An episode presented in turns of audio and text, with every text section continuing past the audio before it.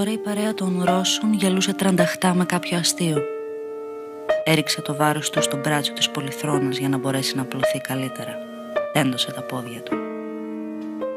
Η παλάμη του άγγιξε το ύφασμα της πολυθρόνας του νεαρού και το χάιδεψε απαλά. Ποιο άρμα σου άρεσε περισσότερο; Υπήρχε κάτι γρέτζο στην ύφανση που τον αναστάτωσε. Η υφή ήταν με τα ξένια, αλλά σε σημεία τη διαπερνούσαν σκληρές κλωστές. Σαν νευρώσεις. Το άρμα της φαντασίας τι λες; Ο πεινασμένος καλλιτέχνης του ατελιέ του με τη μαγική μπαγκέτα όταν περνούσε καταχειροκροτήθηκε. Και χίμαιρα νομίζω πολύ πετυχημένη. Ο Τζον κοίταζε πέρα από αυτόν, ξαναφέροντας στο μυαλό του στιγμιότυπα από την προμενάδα. Πάλι γελούσαν οι Ρώσοι. Του φάνηκε ότι η πολυθρόνα του νεαρού κινήθηκε. Ένα τρέμουλο, ένα τίποτα.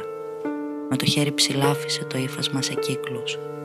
Έψαξε τις σκληρές κλωστές και έτριψε τον αντίχειρα πάνω τους. «Vivez d'amour et d'eau fraîche», έλεγε ο Τζον.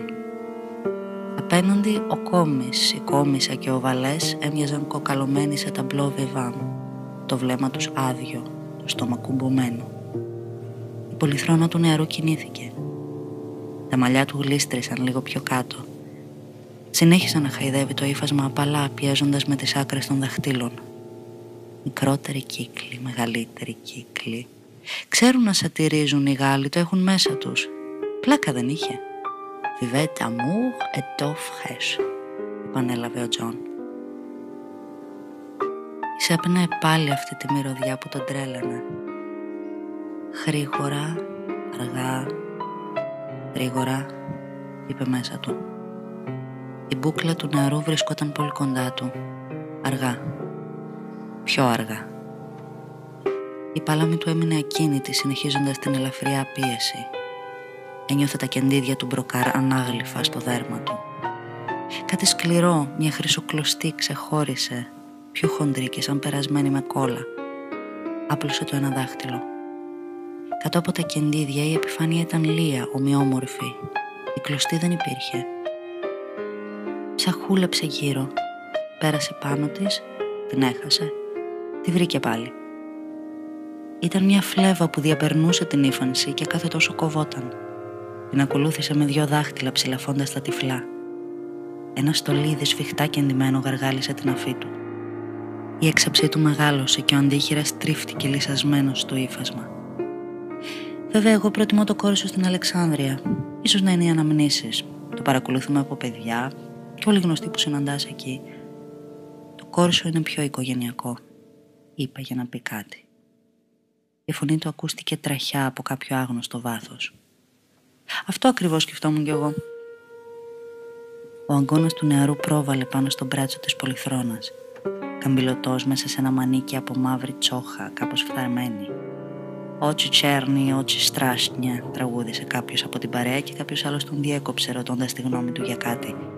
Ο αγκώνας του νεαρού τραβήχτηκε. Και αμέσως η μπούκλα χόρεψε από ψηλά σαν να έπαιζε μαζί του. Το χέρι του άνοιξε και έκλεισε.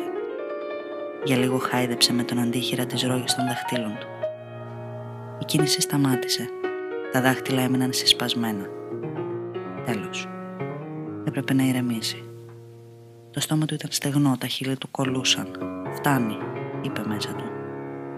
Και η ίδια θεσπέσια μυρωδιά ήλθε πάλι προς το μέρος του να τον τραβήξει. Και εισέπνευσε βαθιά με τα μάτια μισόκλειστα θέλοντας να τα κρατήσει όλα και να τα γευτεί με το στόμα του που τώρα ένιωθε υγρό, βουρκωμένο από σάλια. Να τα κλείσει μέσα του και να τα εισπνεύσει ξανά και ξανά. Να τα ρουφήξει όλα. Το γάλα, το φρέσκο σιτάρι, τα δροσερά κοτσάνια που μόλις έχεις κόψει, το ματιά που σαρώνει βία τη διψασμένη γη, τις πρώτες σταγόνες που πέφτουν στο ξερό χώμα το καμένο από τον ήλιο, πώς τις καταπίνει άπλιστα και πώς δεν χορταίνει, τα νεαρά βλαστάρια που ξεφυτρώνουν εισαλεύοντας τους τελικά τους λαιμούς. Αυτή η νοπή μυρωδιά του λευκού δέρματος τον είχε μεθύσει. Εισέπνευσε πιο βαθιά και προσπάθησε να κρατήσει την ανάσα μέσα του. Τα δάχτυλά του πασπάτεψαν το προκαρύφασμα, βρήκαν μόνα τους τις σκληρές κλωστές, τα κεντήματα, τα χρυσά υφάδια.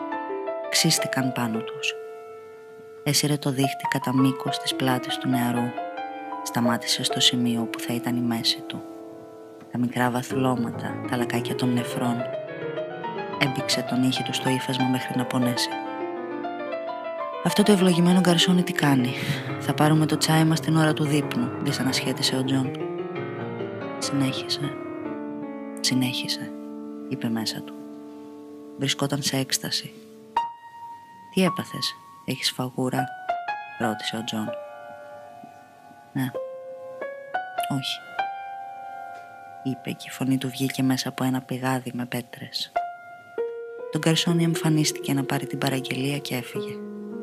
Καλά δεν του είπα, το σέρβις είναι απαράδεκτο, είπε ο Τζον. Το πρόσωπό του ήταν φλογισμένο. Μικρές κηλίδες χόρευαν μπροστά στα μάτια του, ενώ το χέρι του συνέχιζε να χαϊδεύει τη ράχη της πολυθρόνας λίγο πιο χαμηλά, έξω από το οπτικό πεδίο του αδελφού του, κοντά στα λακάκια των νεφρών. Βέβαια, πιο σωστό θα ήταν να τα έχω πει στον μέτρο του οτέλ, αυτόν έπρεπε να κατσαδιάσω. Τι πιστεύεις; Ακόμα καλύτερα στη διεύθυνση του ξενοδοχείου. Έπρεπε να ανακουφιστεί, με δυσκολία κρατιόταν. Εγώ άρχισε να λέει, μα δεν μπόρεσε να συνεχίσει. Θα πήγαινε στην τουαλέτα. Όχι, καλύτερα στο δωμάτιο. Θα έβρισκε μια πρόφαση. Θα έλεγε ότι συνέχισε, συνέχισε, είπε στον εαυτό του και έσκισε το ύφασμα με το νύχι. Ας αλλάξουμε τραπέζι, είπε ο Τζον βλέποντας το γκαρσόνι να έρχεται με το δίσκο. Δεν ήταν δυνατό να σηκωθεί τώρα. Λίγο ακόμα, είπε μέσα του. Λίγο ακόμα. Το δάχτυλό του γλίστρησε στη σχισμή του υφάσματος, την ξεχύλωσε, πέρασε ολόκληρο στην τρύπα. Βρέθηκε μέσα σε κάτι πυκνό αλλά μαλακό, ένα πλέγμα από φίνες και άγριες ίνες. Στριφογύρισε το χέρι του, έβαλε κι άλλο ένα δάχτυλο μέσα. Πιο βαθιά το υλικό γινόταν απροσδιόριστο, σφουγγαρωτό και χλιαρό, λες και έφτανε ως εδώ η ζέστη από το σώμα του νεαρού. Η γλυκιά ζέστη του κι αυτή θα σπέσει η ομοιροδιά που τον τύλιγε. Τα αυτιά του βούιζαν. Ένιωσε κάτι πιο σκληρό και προχώρησε σκάβοντας με κομμένη την ανάσα. Έβαλε και το τρίτο δάχτυλο μέσα. Έπιασε ένα έλασμα, κουβάρια από ίνε. Θεέ μου, ένα λεπτό ακόμα. Το καρσόν είχε σκύψει πάνω από το τραπέζι τους. Άλλο ένα έλασμα και άλλο κουβάρια. Τέλος, ένα σύρμα που τον τρύπησε και παραλίγο να βογγίξει. Το καρσόνι τακτοποιούσε τα φλετζάνια στο τραπεζάκι.